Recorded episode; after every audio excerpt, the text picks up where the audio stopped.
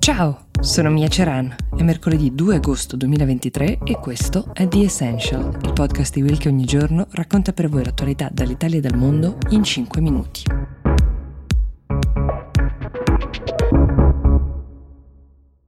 Forse nelle ultime settimane vi sarà capitato di sentir parlare del fenomeno Barbenheimer. È la crasi dei titoli dei due film più visti al cinema in questo momento, cioè Barbie e Oppenheimer. Sono due blockbuster, come si dice in gergo, cioè quei titoli che, nonostante la crisi di spettatori che sappiamo che il cinema sta vivendo, sono destinati di fatto a sbancare i botteghini, come effettivamente stanno facendo Barbie soprattutto, e sono usciti entrambi nello stesso giorno negli Stati Uniti. I social per questa doppia uscita sono impazziti, hanno partorito una pletora di battute, di meme in cui il mondo rosa, un po' fake, di Barbie incontra la dura realtà storica invece del mondo narrato in Oppenheimer, cioè il fisico il cui lavoro è alla base delle armi nucleari così come le conosciamo. In un meme, ad esempio, si vede Barbie con i capelli acconciati come un fungo atomico, in un altro c'è Ken che la porta via da uno scenario di disastro nucleare e via discorrendo. I reparti marketing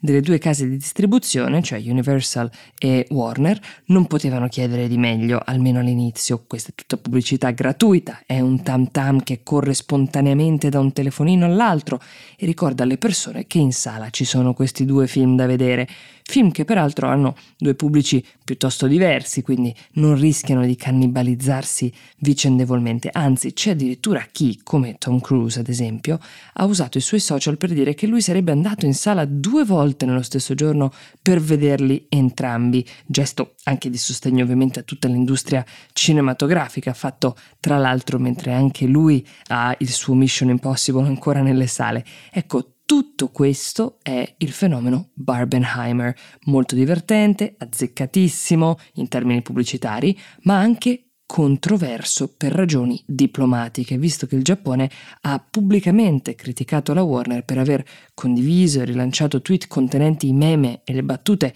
che vi citavo prima dai suoi account ufficiali, è abbastanza facile intuire il perché, perché il Giappone è di fatto l'unico paese che ha conosciuto le conseguenze più drammatiche della bomba atomica. Hiroshima e Nagasaki sono comprensibilmente ancora molto vive nella memoria e l'accostamento con il mondo di Barbie non è stato gradito, tanto che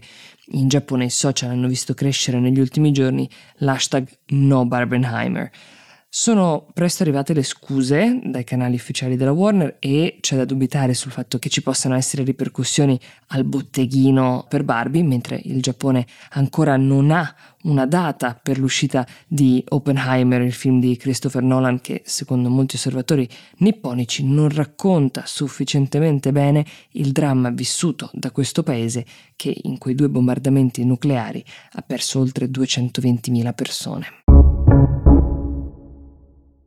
Che il film di Barbie sia un successo clamoroso e planetario è fuori discussione, con un incasso che mentre vi parlo è già uh, oltre i 500 milioni di dollari in tutto il mondo, quello però di cui si discute tantissimo in queste ore è il successo che il film ha riscontrato in Cina. In particolare il dibattito si è acceso in seguito ad un articolo del Financial Times in cui si avanza la tesi che il film sia piaciuto perché carico di messaggi molto contemporanei, soprattutto femministi ed inclusivi, di cui il pubblico cinese avrebbe molta sete. Vale la pena specificare che non tutti i film riescono a passare il vaglio delle autorità cinesi che si occupano di selezionare che cosa sia adatto al proprio pubblico e cosa invece vada censurato, ma sta di fatto che questo film, anche se qualcuno lo vede come un manifesto femminista che mostra la fragilità maschile, è arrivato nelle sale e sta di fatto spopolando nel paese.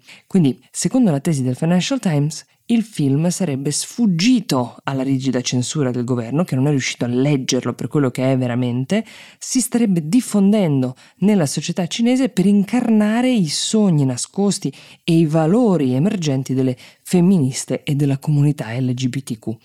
A prova di questa tesi, il Financial Times raccoglie una serie di interviste di giovani donne che hanno già visto il film non una ma ben due volte, di ragazzi gay che hanno vissuto come una liberazione il fatto di avere un pretesto nel giorno in cui sono andati al cinema a vederlo per indossare una maglietta rosa, ma c'è chi invece ritiene che il successo del film in Cina non abbia alcun valore simbolico o sociale. Chi confuta la tesi di questo prestigioso giornale britannico, qual è il Financial Times, sostiene che questa sia un'interpretazione tutta occidentale della società cinese, che invece, specie nelle grandi metropoli, vede donne molto più emancipate di come ci si immagina. Vale la pena però ricordare che attualmente nelle prime cinque cariche dello Stato cinese non figura nessuna donna, se questo può essere un metro della parità di genere che vige in un paese. Sarà il caso di attendere qualche anno ancora per valutare quale sarà, se ci sarà, un impatto culturale del film Barbie. Il film, ovviamente, perché l'impatto culturale della bambola diciamo che è fuori discussione in giro per tutto il mondo.